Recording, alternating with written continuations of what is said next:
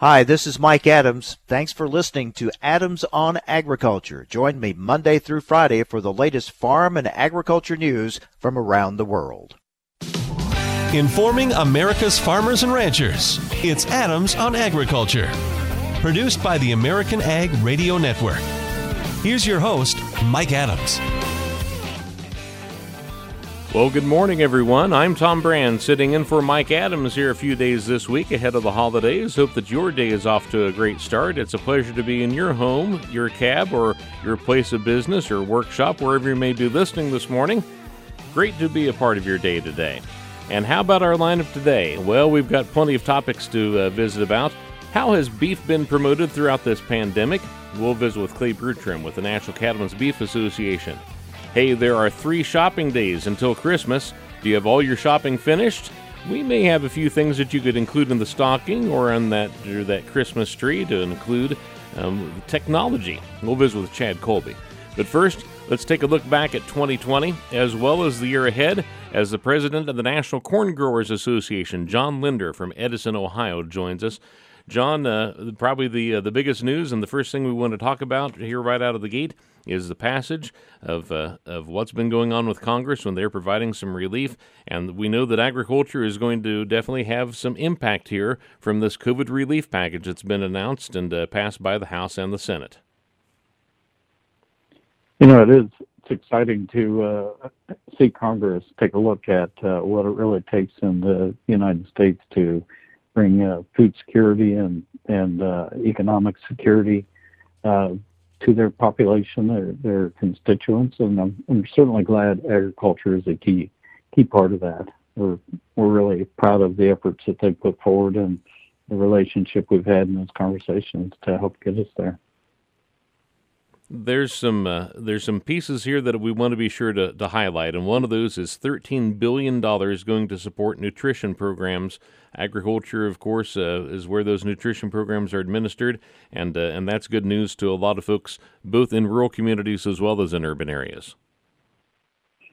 You know, it it is critical that uh, they do uh, find the right places to uh, put the investment to get our economy back where it belongs, and we're we're pleased also that they've uh, recognized the opportunity to uh, channel some of those dollars into our corn industry, as, or excuse me, into our ethanol industry. That uh, is a big benefit for corn as well. One of the areas that does has has had quite a bit of attention, and we've worked and worked to get funding secured for that, is for broadband, and seven billion dollars has been earmarked to go to broadband funding. Most of that earmarked for uh, for taking place in, in rural communities too. Yeah, it's, it's uh, broadband's critical to our education system in this type of environment. It's it's really uh, beneficial to at the farm for our technology as well, but goes beyond that into healthcare. You know, it's going to be a new norm for a lot of uh, healthcare services. So, yes, that is a very critical part, near and dear to all of us. And the Water Resources Development Act, or what we commonly refer to as WRDA, has also been reauthorized as part of this package. You know that is that is a plus. Our infrastructure uh, has needed attention for a long time, and we've had uh, the opportunity to really start to move the needle and how maybe some of those uh, repairs and maintenances can take place. And so funding to go with that is uh, it's really a plus. We know that uh, when it comes to locks and dams, that there are a lot of those that are, are simply outdated and inefficient, and in some cases not even uh, up to par with uh, with being able to work like they should. So this will this will be a much welcome um, reauthorization to, to see. You're right. Uh, it's been so efficient to uh, to break the barges apart to to go through smaller, outdated, and uh, you know heavily heavily used uh, areas on rivers, so that you know timing just becomes costly. So it's one of our our lifebloods. You know, it's it's a critical piece to what makes the U.S. what it is in trade, and as well as you know, not only international but as well as domestic, moving commodities both ways. So it's uh, such a welcome welcome thing. visibly we see trucks and we see rail, but sometimes that uh, that waterway uh, movement of, of products is overlooked. But boy, it is a key component and, and definitely necessary to make sure that we can move our, our products to market. Well, it's benefit to the environment as well. You know, you you mentioned that uh, truck freight is uh, extremely necessary and it has got very efficient, but it's it's hard to uh, compete when you put so many tons of freight in under one power unit and, move it efficiently. And so that's what inland waterways uh, can do for us. Well, you came in as, president of National Corn Growers Association on the 1st of October. Um, an untypical year, to say the least. So far, as you look at, at 2020, how would you evaluate it for uh, for the national corn growers and for corn producers across the country?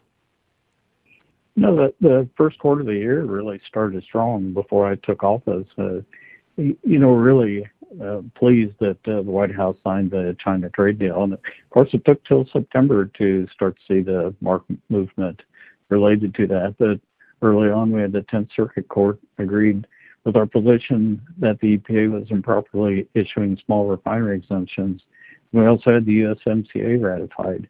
Yeah, a record number of our farmers uh, attended our commodity classic in San Antonio in March. So first quarter was really good. Uh, the COVID that was certainly, uh, you know, when when life throws you a curveball, you know that doesn't mean you don't swing. And so we stepped right up and, and put our task force together. And a couple of the outcomes for the task force was was to make to ensure that farmers were essential workers. And it, as surprising as that was, that was a conversation need to happen, as well as we uh, put together a short-term uh, effort called our market recovery plan, which is coming together nicely with, with from our value chain, um, the ethanol, the livestock, the anybody in the commercial use of corn, anybody that used corn was was in the conversation with us and are still very engaged. So looking for those opportunities for helping them bolster their uh, output side so we can move corn through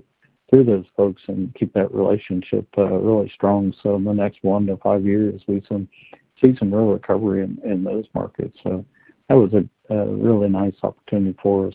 Um, you know, we did we did push for the federal government relief to farmers cope. Um, we saw a lot of creative efforts in our state association teaming up with ethanol plants produce hand sanitizer raising money for local food banks, thanking our essential medical workers. You know, a little bit of the not well publicized efforts that we all do because we have those values as farmers. Optimistic uh, heading into the, the new year for 2021 and, and uh, corn producers? You know, absolutely. I see some opportunities, and I think a lot of folks are always wonder when we change administrations what's what's going to happen. But uh, you know, we got Tom Vilsack as uh, the uh, USDA Secretary nominee. You know, who thought Tom would come back? But you know, we're we're in support of that. We've got a great relationship as well as others that are coming in. John, we appreciate the opportunity to catch up with you and uh, Merry Christmas and Happy New Year to you and all corn growers across the country. John Linder is president of the National Corn Growers Association from Edison, Ohio. Our guest here this morning on AOA. Hey, we're going to talk about beef checkoff and maybe a little bit about that drool log. Have you seen that? We'll visit with uh, Clay Burtrum next. Hi, this is Mike Adams. You're listening to AOA, Adams on Agriculture. Don't go away. More Adams on Agriculture coming right up. A lot goes into keeping a precision operation moving. The inputs you choose have to deliver results.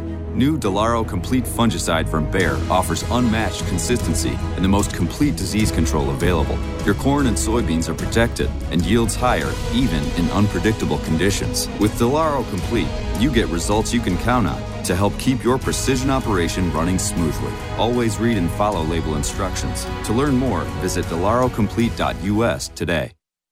Join us every Tuesday for Around the Table, brought to you by CHS, where we take a close look at the benefits of cooperative ownership. Every week, we'll host a new guest and discuss how you can get the most from working with your local cooperative. And we'll learn why farmers and ranchers just like you choose cooperatives to help them persevere and prosper. So be sure to tune in each Tuesday or visit cooperativeownership.com to learn more. Recently on Adams on Agriculture, time for our monthly visit with Curt Blades, Senior Vice President, Ag Services for the Association of Equipment Manufacturers, as we take a look at the latest ag equipment sales numbers. Curt, happy holidays. What do the latest numbers tell us?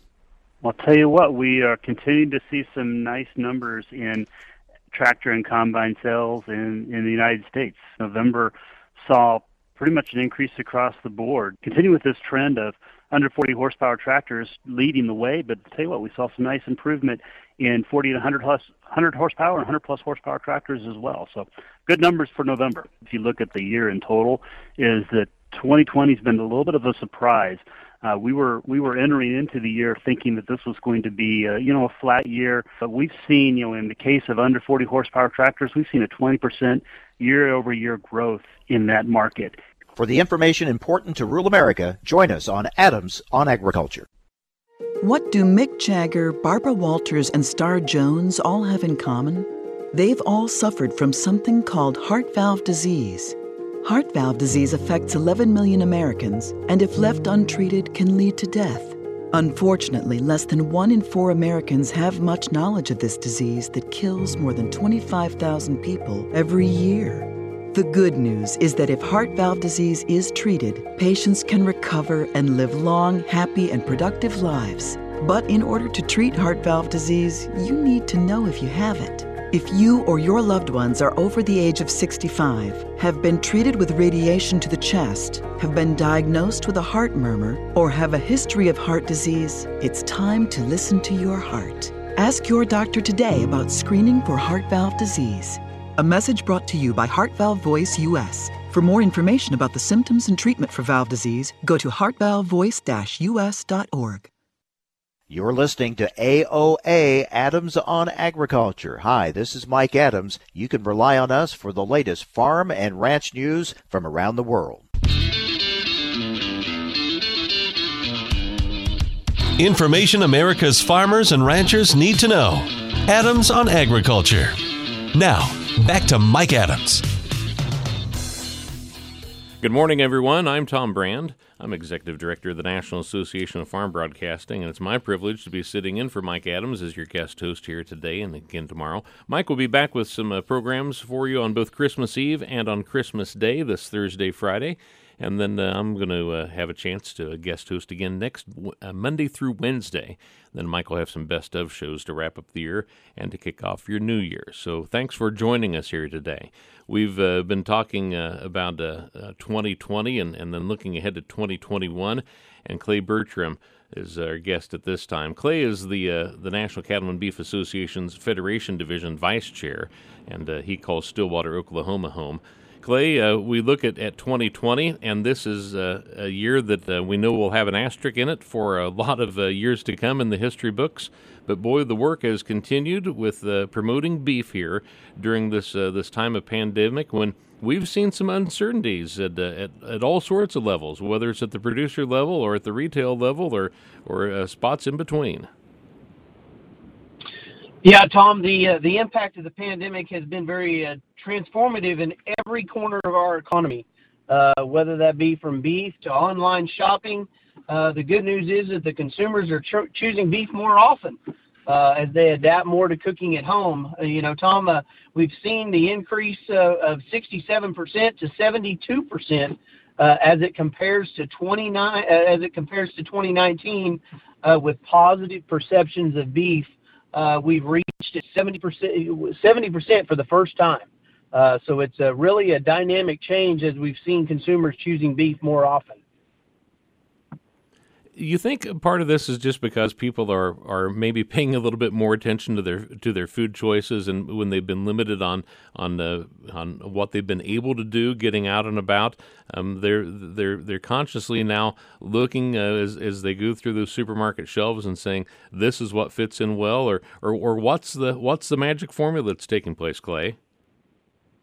You know I think as they look at their online ordering and what their diet is and you know the the the housewife at home and and even the the the worker from home is having to look at what they're going to fix for dinner as they you know do that online ordering. Um, you know i got a 17 year old daughter. She does all the online ordering for for me in my house and you know what's she going to order and what are we going to make for dinner so i think it's uh, just a, a different perception and and we're you know the sh- the paradigm shift of of what we're doing tom and and even as we're uh, this takeout ordering as a you know, as as we're seeing that shift too of, you know, what are we ordering from the restaurants and different things. So I think it's just a total shift in in what we're doing as as we you know move this supply chain to, fresh beef and in this ever changing environment. Um, you know they're cooking more meals at home prior to they than they ever were, and so we've got to show them a, variety of different techniques and we got to get that cooking information out there, and and that's what we've really tried to do uh, with the federation and our state beef council partners is is just show them some different ways to uh, to cook and get different avenues out there always uh, looking for, for a silver lining is is maybe one of the long term effects of uh, what we've been through with, with stay at home. The fact that uh, some younger consumers are going to be better educated about beef than they might have had the opportunity to have had before. Yeah, we've really seen a shift uh, of what we call inside the home compared to out of the home. Uh, you know, NCBA, we're looking to utilize a variety of different marketing platforms to continuously reach that consumer. Um, you know, and, and we, you know, not sure where that's at as far as, you know, that younger consumer, the millennial, the Gen Xer. Um, so we're really, you know, having to use this uh, consumer platform that we have uh, to uh, to pinpoint what that is, and you know that's why these consumer, this state of the consumer report, uh, Tom, is is so critical to what we do. How often do you do you look at, the, at what consumer attitudes are about beef as as well as other products in the marketplace? You know, this study is critical, and and we do it a couple times a year just to see. And I think uh, you know this next year, as as we move through this pandemic, uh, this is a study that we'll do have to do at least a couple times uh, so that we can see are we still getting these positive consumer perceptions of beef and beef production and, and how are those products uh, you know moving off our shelves and you know what are our recipes and what are we doing that might uh, need to be different um, so that we can keep uh, focused on you know strong beef demand uh, through our checkoff funded programs this didn't just magically happen. We know that uh, there is a lot of promotion that took place to make sure that beef remained top of mind and, and came top of mind for people as they made those buying decisions. Uh, talk about the, the work that's been done there to, to continue to promote beef. No, you know, Tom, you know, promotion, research, uh, education, information distribution, those have all been foundation checkoff programs for many, many years. Um, you know, we've just highly emphasized those as we work through this pandemic, um, you know, with NCBA uh, and, um, and, all of our different other contractors. And this just strengthens, um, you know, that $11.20 return on investment that we get from that $1 beef checkoff um, as we move through these things. So, you know, we're strengthening that dollar that the that the producer pays every time he sells that um, sells that am- animal, and it helps all the different contractors. Um, you know, with consumer attitudes, behaviors, and perceptions, um, and we can't lose sight of the consumer at the end of our product. You know, whether you're a, a stocker producer, a cow calf producer, Uh, or a feedlot backgrounder, you know, we all have to remember that we're in the beef business and that consumer is our end consumer, and we have to always keep them in mind in what we're doing.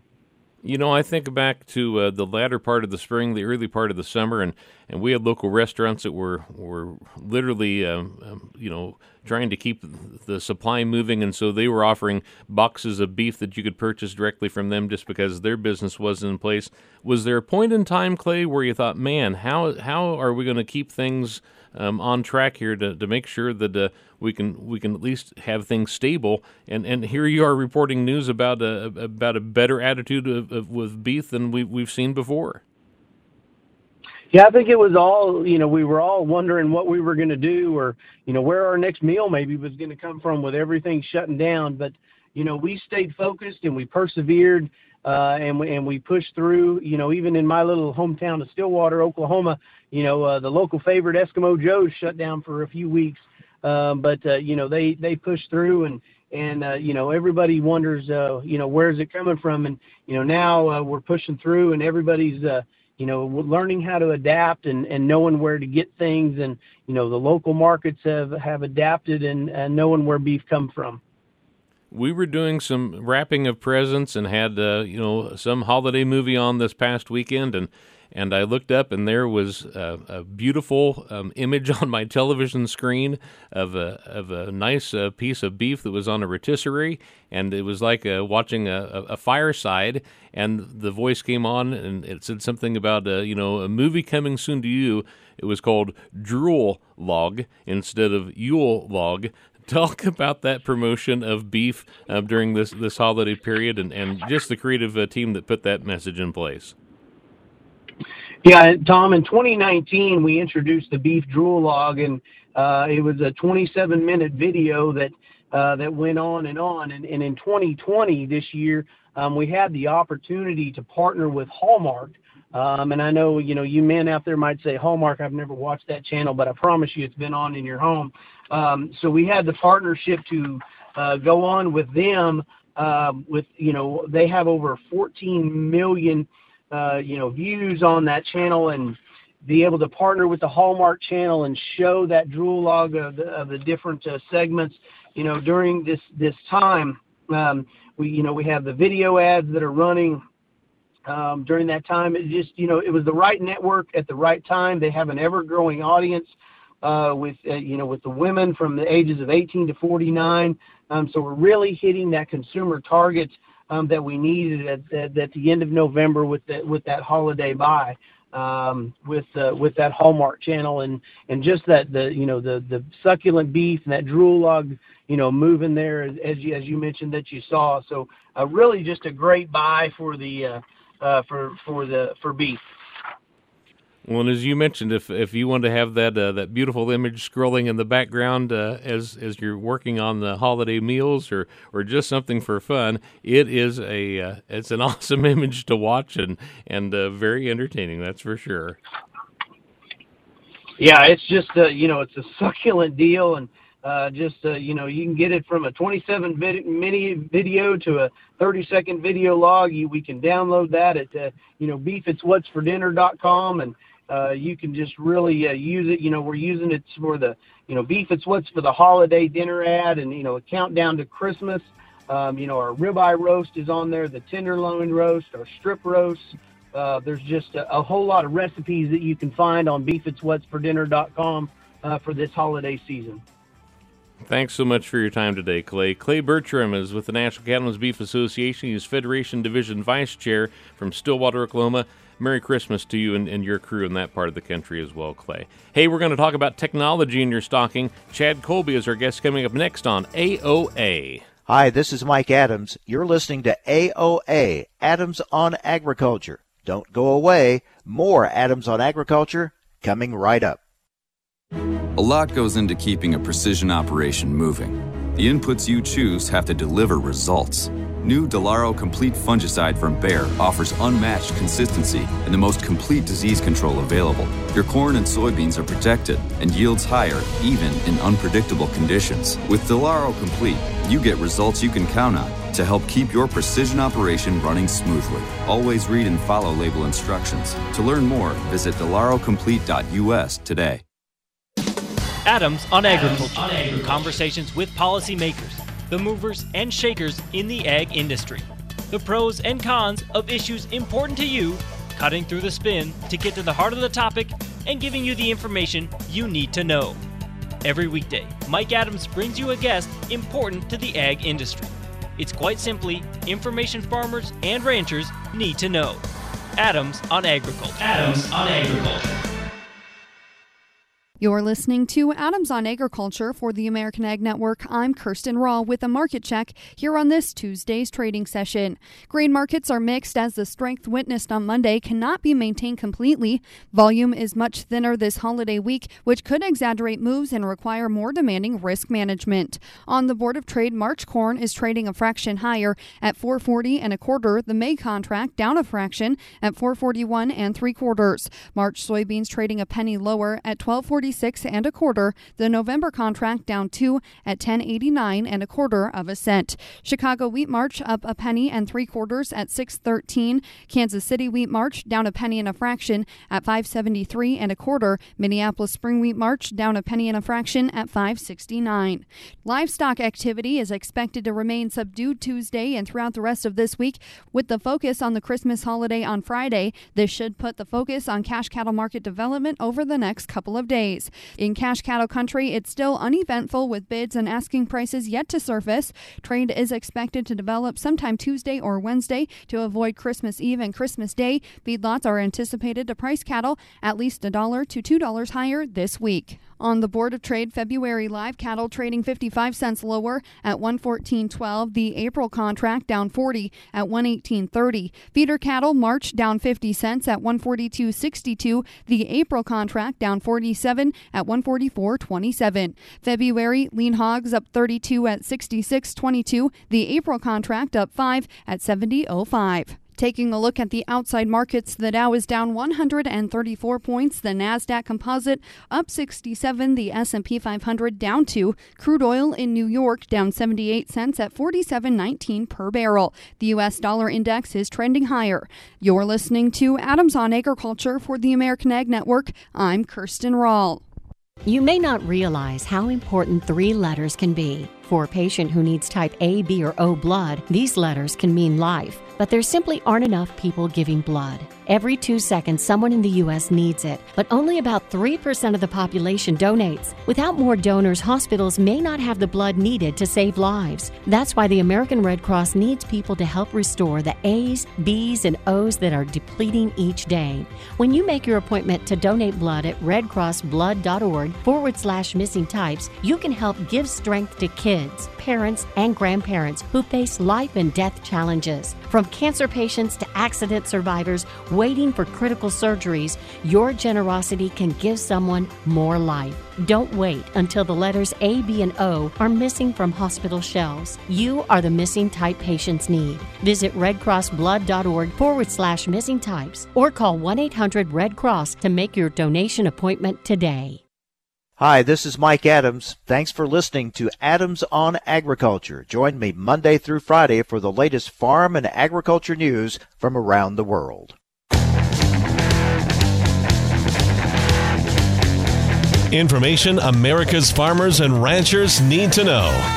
Adams on Agriculture. Now, back to Mike Adams. Well, good morning, everyone. I'm Tom Brand, sitting in for Mike Adams here for a few days. Mike taking some much deserved vacation, and it's good to be along with you on this Tuesday. Our next guest on the broadcast this morning is Chad Colby with Colby AgTech. You can check him out at colbyagtech.com, or if you're a Twitterer, you probably are, are connected to Chad. If not, you need to be. It's uh, simple to find him at the Chad Colby the Chad Colby is his Twitter handle. Chad, thanks for joining us here today. I tell you what, this is a, a, fun time of the year. You've got little kids in the house. I've got bigger kids, and and I've got grand uh, a grandson that's there. No matter uh, what, we know there's going to probably be something underneath the tree, and a lot of households out there that that buzzes and squeaks and and makes all sorts of noise and has um, possibly batteries included. If not, stock up on the batteries, right? yeah, and a lot of assembly required, right? That's right. That's right.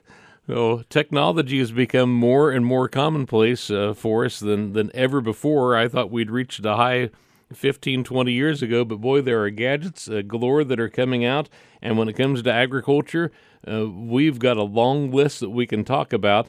Let's start with uh, with some basics. You were with us at our NAFB convention uh, back last month, and one of the first things you talked about was the, the power of technology that fits in your pocket, and that's your cell phone. And it's one of those pieces of technology that probably everyone needs to be taking a look at.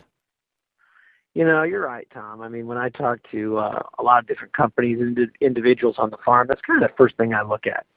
You know, it's one thing to see guys go out and buy new tractors or combines or even make a land purchase or all the things that are commonplace. But, you know, to me, that first step of technology on your farm or ranch really boils down to the devices that you use the most frequent. And certainly, I mean, I'm sitting right now obviously talking to you on my smartphone, but I've got a tablet, you know, mounted in my pickup truck. But that smartphone is kind of the it's kind of the hub, right? It's where everything runs through. And whether that's your banking or your vendors you work with on your farm, whether that's your John Deere dealer or your seed dealer, your bank, that's kind of the hub. And the, the challenge I've seen is is I think there's a little bit of neglect and and I know you've even been guilty of it before, Tom, of you know, hey, listen, my phone works good. I don't I don't need to upgrade it. And then one year turns into two, and now all of a sudden you're three years old and your and your phone still works fine. But the sad thing is, is the new technology and the new devices is kind of overwhelming, and it's just important to stay as current as you can. And the best example I tell people is, you know, if you if you if your buying cycle of a vehicle is three years, say you put a hundred thousand miles on a vehicle in three years, and you're going to go trade in your pickup truck. Yeah, that new pickup truck's got a couple bells and whistles, but it probably still gets 16 or 18 miles of the gallon, and there's not a lot of great new features. Cell phones are just not that way. The, the newest generation of iOS phones or Apple phones is just phenomenal. And the rule of thumb right now is if you've got a button on on the screen of your phone, it's time to go upgrade. But uh, certainly look at that technology; you will not be disappointed. I know that you're an, an Apple products guy, but uh, it's kind of to each his own in, in a certain way. Um, your, your, your overlying message is make sure you got the, the technology that works best uh, for for your operation. Yeah, that's right. And for those of you that are involved in agriculture, uh, maybe not directly, um, the rule's about 80-20, Tom. About 80% of agriculture is running iOS, and 20% are running uh, Android products. That that's been a kind of a rule of thumb of mine the last four or five years. And be quite honest with you, I, I, I haven't seen it move really any way from that. And what really got it the big Apple push is so many producers are using tablets. And bar none, the tablet of choice is the Apple tablet. And that integration between the tablet and the iPhone is very seamless and easy, very intuitive. And that's really what how agriculture got its mainstay, in my opinion, with the Apple products. But certainly take a look at it. Um, and I know a lot of people who've upgraded phones in the last few weeks. And to be quite honest with you, I don't know one person that's upgraded maybe from that iPhone 10 to the new 12 that was disappointed in that investment. Mm-hmm. And and it is an investment. You know, phone prices haven't changed, Tom. They're they're around a thousand dollars for a loaded up phone, maybe a little more than that depending on the options.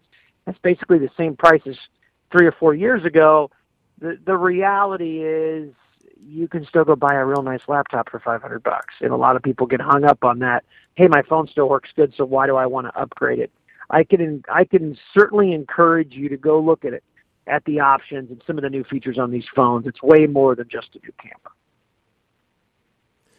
when it comes to incorporating that technology in the cab, whether it's in the tractor, the combine, the truck, or other equipment, um, a lot of folks are, are turning to the iPad or, or some sort of additional mobile device then too. Yeah, that's right. And I think, um, you know, it brings up a challenge that, you know, where I'm at in central Illinois, I'm in that Bloomington, Peoria, Bloomington area. I don't see it that much, but one of the things you'll notice with a new smartphone or a new tablet, and that's how better connected the devices are. And for those of you that are in some coverage areas in the country with some challenges, let me tell you, the new devices do a lot better job as far as being connected um, to the grid, if you would, or cellular connectivity is certainly noticeably better in most cases, I can tell you. But yeah, having that device in the cab, they've got better screens, they're brighter, easier to see. Um, there's just a lot of great new enhancements to tablets, and and tablets have been around a long, long time now. It's kind of the it's kind of the commonplace, and uh, it's exciting to see the gains in the technology right now and your local equipment dealer, um, they they're working. Uh, it really doesn't matter on the on the manufacturer here. They're working to make sure that you can incorporate that technology in the cab and, and that it makes sense for any operation. It doesn't have to be a large operation. This really is technology that works for producers big and small. Yeah, that's right. I think what I really, especially in the area we live in now with with the challenges because of COVID, it's pretty impressive to see really how in our industry in agriculture, we're such a personable industry. You have those relationships maybe with your implement dealer, your feed store, wherever you, whatever vendors you use, and they're really relying on technology today. And maybe that's an online parts lookup for your tractor or combine or whatever it might be on your farm. Guess what? A couple button clicks and you know what? Those parts are sitting outside your favorite dealership with your name on them in a bag, and you pick them up, you know, after hours or during hours. So there's there's a lot of benefits to the new technology today. And the nice part is is you know everybody can use it. Um, I think that's one thing that the the iOS devices, the Apple devices have done, or maybe in some of the industries in ag we've we've lagged behind, Tom, and that's how intuitive they are. Those devices are very easy to use. They're not complicated. You don't need that two inch manual behind the seat to figure out how to use it. You can just take your mm-hmm. thumb and wander around and figure it out on your own pretty easily. But it, you know, with the holidays right around the corner, Tom, it's a great gift idea. Um, you know, whether that's your local Verizon shop or you know Best Buy or online somewhere, don't don't forget about that. Especially if you got somebody that's hard to buy for. You know, maybe Dad's not uh, maybe he's not thinking of upgrading his four-year-old iPad. Well, guess what? Maybe it's maybe it's Dad's turn for a new tablet this year.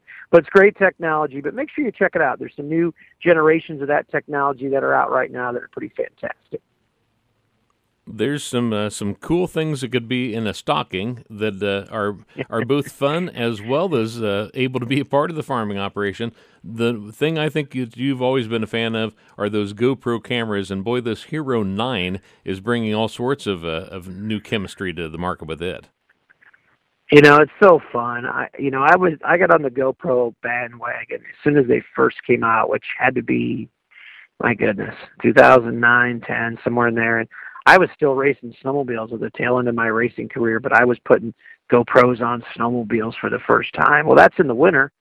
And then obviously when spring rolled around, it's like, well, let's put this on tractors, combines, planters. And, you know, I was kind of the first guy to do that. And then we're putting GoPros in the air. Our first drones, we, we had GoPros on. That's how we got the footage. You fast forward to today, all those challenges that we had with good GoPro footage back in the day, they've addressed. And the biggest is stabilization. And the Hero 8 has it, and now the Hero 9 has the next generation of it. And basically, what that means is you can take a, a little square GoPro camera, like you guys all know about, the little sports camera, and you can hold it in your hand and take a walk, but the footage is still in, in, in nice and easy. And the other thing they did too now is they've enhanced the GoPro with longer battery. So the, the physical shape of the camera with the 9 is actually a little bigger, so it can support a longer battery, which is a big deal if you've ever used one.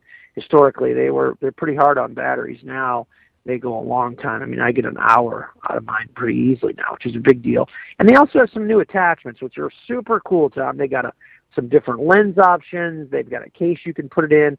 That for those of you that do anything in media, um, that has uh, two microphones external, plus it has the ability to have it, you know, plug-in mics. There's an optional light. There's just all kinds of fun stuff. They even make a second screen, so you can have a bigger display screen to see what you're shooting. It's um, it's quite an enhancement. Uh, personally, I, they almost needed to call something different because um, this thing is it's a performer. It's really neat, and you know a lot of us use it in various things. If you saw the virtual Farm Progress show this year, there were GoPros everywhere on that machinery top. Yeah. So it's a it's a great rugged camera too. Well, my first introduction to Chad Colby came in the world of drones, and we want to talk with Chad about drones, maybe getting into them, and maybe doing some upgrades to your drone. Chad Colby with Colby AgTech as our guest. Catch him on Twitter at the Chad Colby. We'll visit more with Chad about some technology that you might include in your stocking stuffers when we return with Adams on Agriculture, AOA, after this.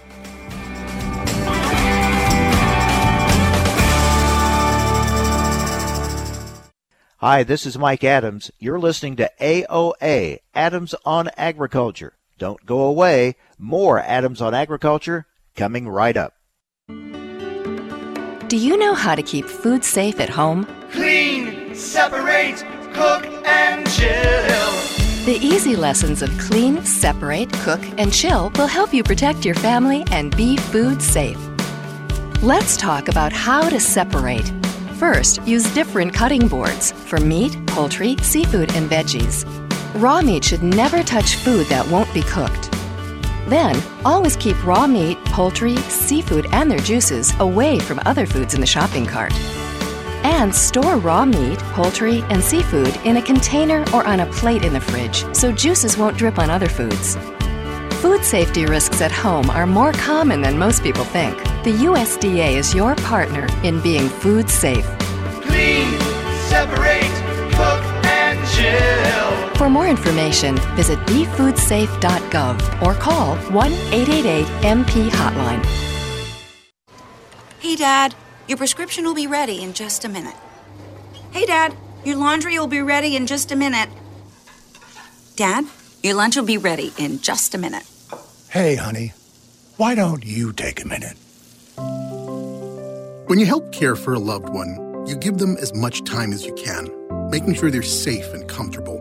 But it's just as important that you take some time for yourself. At AARP, we can help with information and useful tips on how you can maintain a healthy life balance, care for your own physical and mental well being, and manage the challenges of caring for a loved one. Because the better care you take of yourself, the better care you can provide for your loved one. Thanks, Dad. Thank you. You're there for them. We're here for you.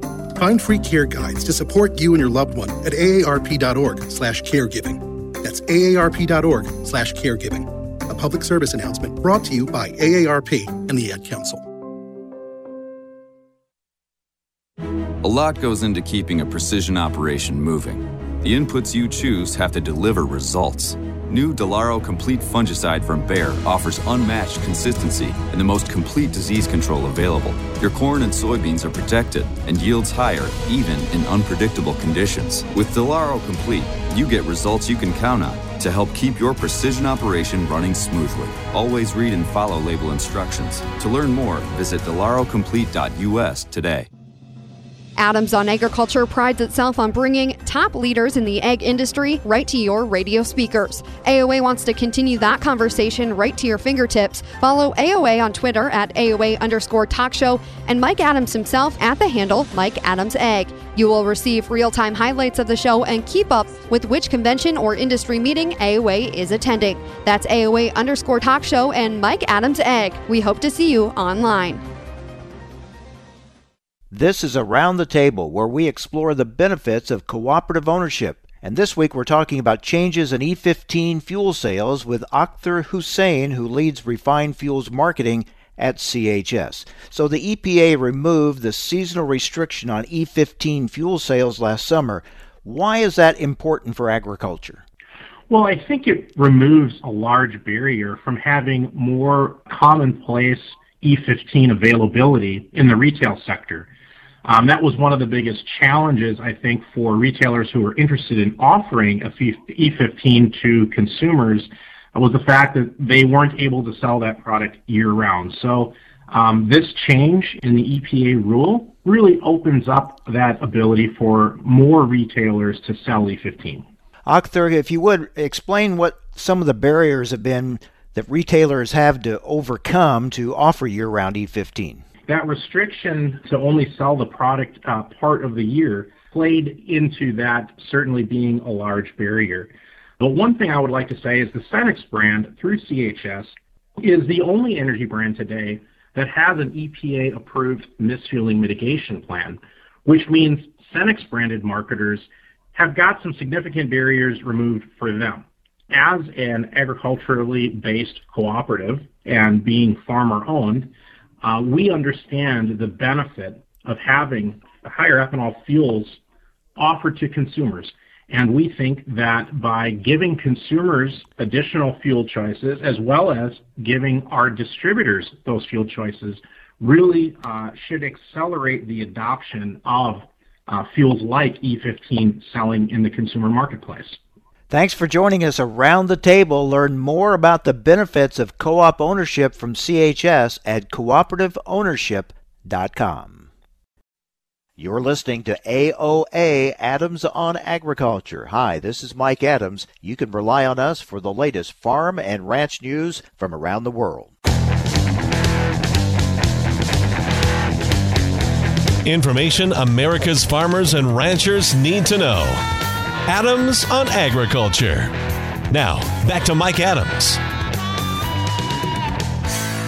Tom Brand sitting in for Mike Adams on this Tuesday with AOA, Adams on Agriculture. Mike on much deserved vacation, and he'll be back with some best of programs for you both Thursday and Friday this week. We are continuing our conversation this morning with Chad Colby. Find him online at, at uh, colbyagtech.com or with Twitter, the Chad Colby.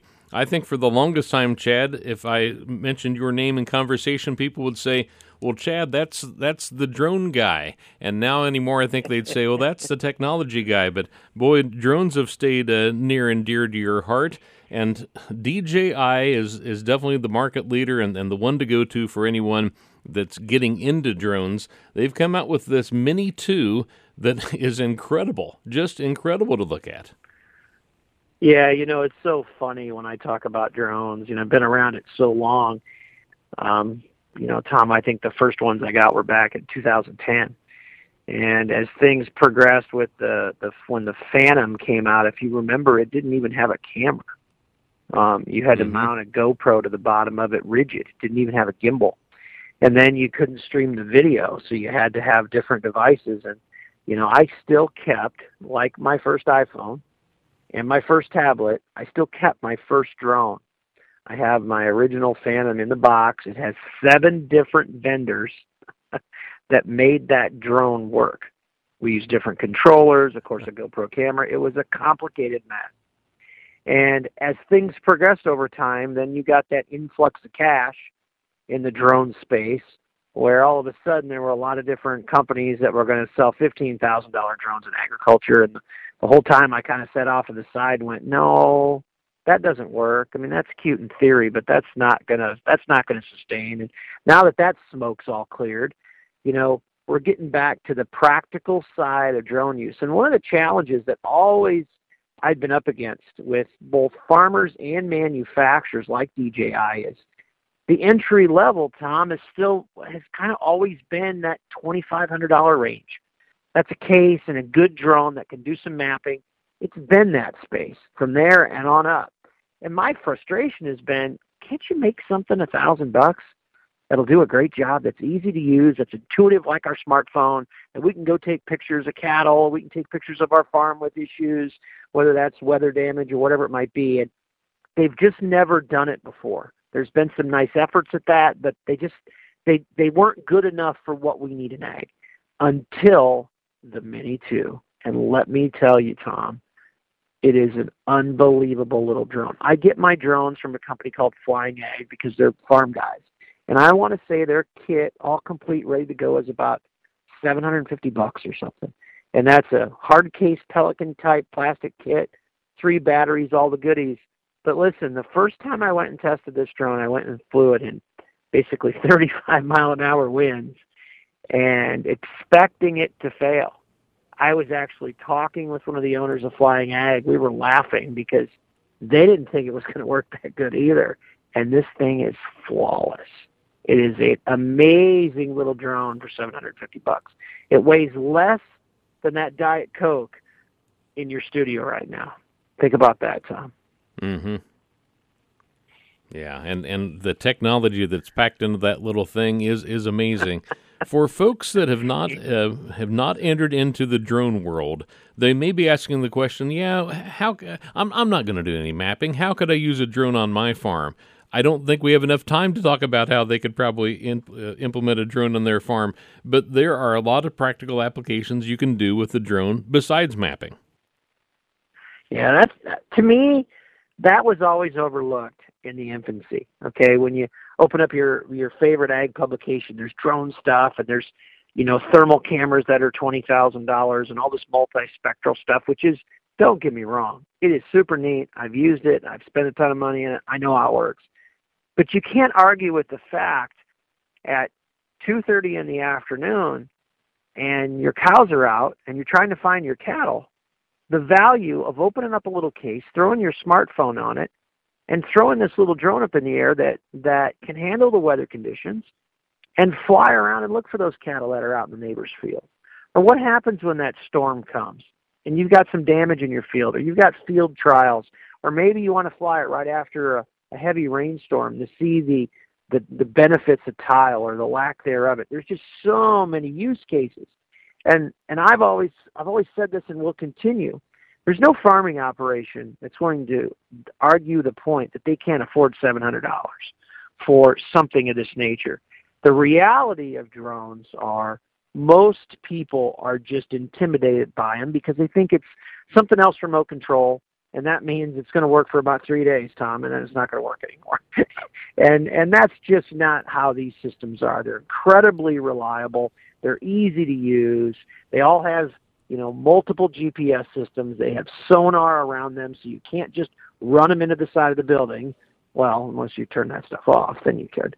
But uh, right. you know, Tom, they, you've flown them, Tom. You know, auto takeoff, auto land anymore. That's a standard function. They just work so easy. And if you if you need more information, uh, like Tom mentioned, you can go to my website or go out to YouTube, type in my name and Mini Two. You'll see a great review that I did on it. We actually had it on this week in agribusiness. And listen, when you see this thing, how easy it is to use and the physical size of it, the Mini Two is a great drone. And then to step up from that, Tom, things get a little more sporty. Uh, you'll move up to the Mavic 2. That's that's a drone for mapping. That's going to put you in that price point of about $2,500, a little more, a little substantial. And then the other thing that's brewed here in the last couple years is there are some systems now for those of you that want to fly a lot of acres. Uh, there's a, a drone called the Quantix, which has VTOL technology, and that's vertical takeoff. So it takes off like a quadcopter, goes straight up, and then once it gets to 100 feet, it actually lays over and becomes an airplane and it allows you to cover a lot of acres. I've flown, you know, 2,000 acres, no problem, in you know five six hours. So there's some great systems out there, and even that drone's only $6,500. So that's a far cry from systems we were buying five or six years ago that were upwards of fifteen, twenty thousand dollars. And then you got to buy the cameras, and that was just yeah, a lot of money, Tom are there some some uh, some drone upgrade recommendations that, that you make for uh, for folks that are wanting to go to that next level? Then, Chad. You know, for the most part, right now, um, I would tell you yes. In the past, um, I've got drawers of cameras and stuff that I use. Right now, I'm trying to stay off the shelf um, because I, I I refuse to make drones a hobby. Um, I need them to perform a task, you know, take the pictures, do whatever they need to do, and then be done. And when you start modifying things, that's when you start getting out on an island. And I, and I stay away from that. As far as mapping goes, there's a system called Drone Deploy, which has really become the leader in that space, especially in agriculture. It's a couple button clicks. It makes your DJI Mavic drone kind of operate like you would mow your yard, goes back and forth in a pattern, and then it will take all those images and stitch those together, kind of like you're putting the puzzle together on Grandma's kitchen table, and then send you the data back. And it's fantastic. And you can do the same thing with Quantix. You can update that data, update it if you would, right into Drone Deploy, and works really, really, really good. And a lot of people are even using this technology in other industries as well. They have the ability to, you know, count cars. They're working on counting cows. Yes, you could count cattle with a drone. Um, doing square footages of, of roofs for re-roofing homes. There's just all kinds of amazing things you can do with drones without breaking the bank like we used to back in the day.